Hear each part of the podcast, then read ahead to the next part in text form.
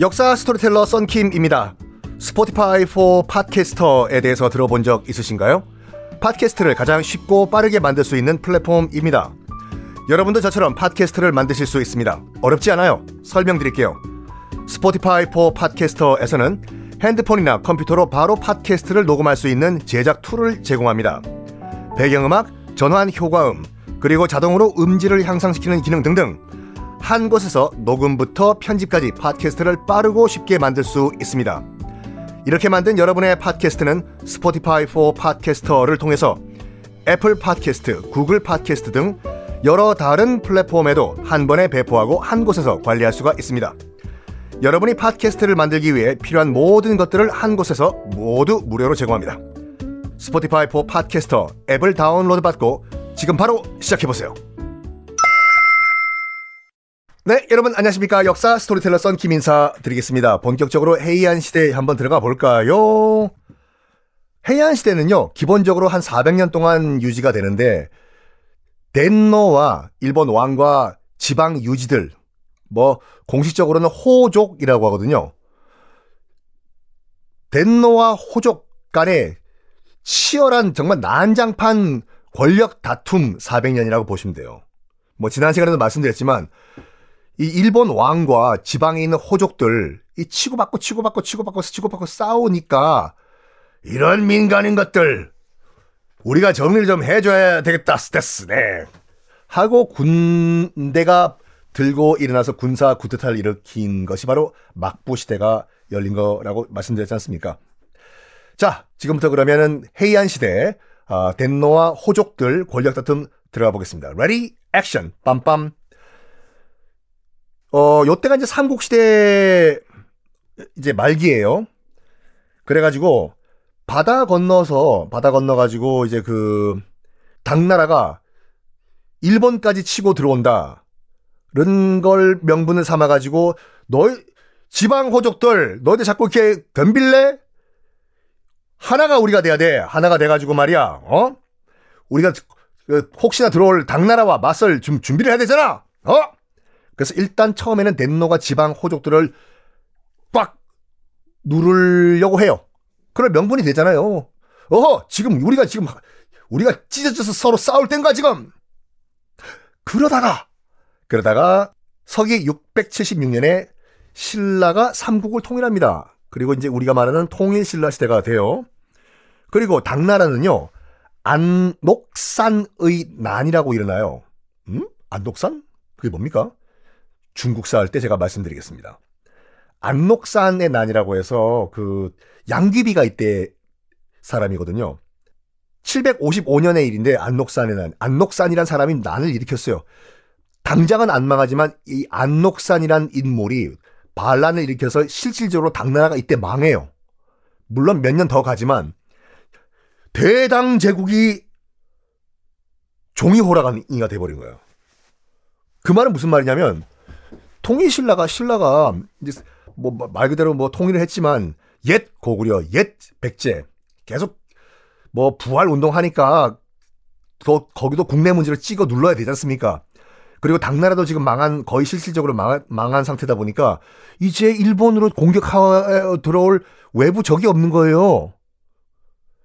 그러면 당연히 지방 호족들이 야 이거 우리 슬슬 기지개 켤 때가 됐네. 어? 이제 뭐 당나라도 뭐 당나라 군대가 돼버리고 말이야. 통일신라 저것들도 뭐 아는 내부 문제 때문에 뭐 우리 지코가 석자라고 하는데 지코 가수 이름이죠. 아이고 이제 우리 슬슬 우리 한번 기지개 펴볼까 해서 지방 호족들이 고개를 슬슬 들고 댐비기 시작합니다. 어 이때 이제 그 덴노가 이제 간무 덴노라는 일본 왕이에요. 생각을 합니다.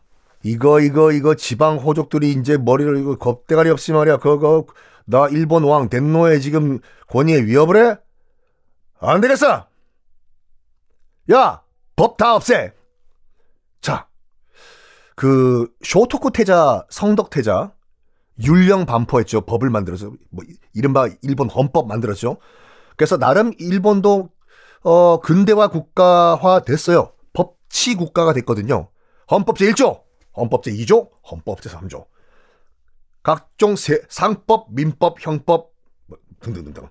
싹 다 국가 기강을 만들어 놨는데 이 간무덴노라는 황제가 야 법치 야 차라리 꽁치라고 해라 야 임마 다 없애 무시를 해요. 왜냐면 자기 스스로가 무소불위 그러니까 법 따위는 필요 없다. 나만이 슈퍼파워가 될 수 있다. 자기 권력 강화를 해가지고 원래 있던 법을 다 무시해버립니다.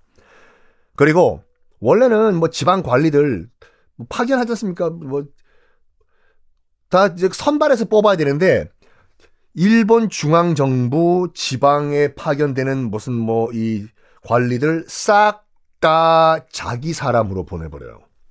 이거부터가 법 무시하는 겁니다. 그러면 봐봐요. 국왕부터 법을 안 지키는데 밑에 있는 지방 호족들은 어떻겠습니까? 가뜩이나 지금 법 무시하고 일본 왕한테 머리를 들이박으려고 지금 기회만 보고 있던 친구들인데 야 지금 저 간무덴노 저 이 왕 자체가 무슨 뭐 지금 정부에 있는 7급 공무원 8급 공무원 다 지 친척으로 꽂아넣는 다음에 낙하산으로 야 왕부터 법을 안 지키는데 우리 지방 호족들이 무슨 법을 지키가 있어요? 어? 야 무시해. 오늘부터 위에서 뭐라고 하면 그냥 못 들은 척해. 어? 이렇게 됩니다.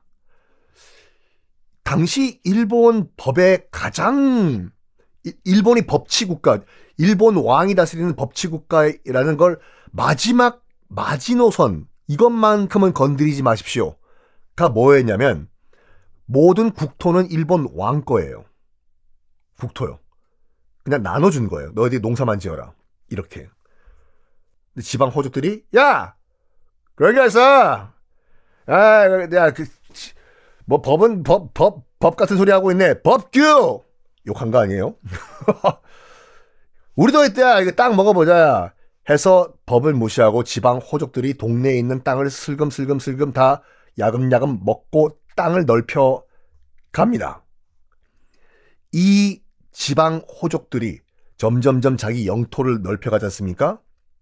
이게요, 이게 일본 역사에 항상 등장하는 영주들 있잖아요. 성 짓고, 다이묘라고 하는 영주들. 고래와 와다시가 이 성의 주인 됐음. 영주가 이때부터 등장하기 시작합니다. 여기는 내 땅 됐어. 내 땅에는 내가 성 만든다 됐어. 자, 이 호족들의 땅 따먹기 어떻게 전개될까요? 다음 시간에 보겠습니다.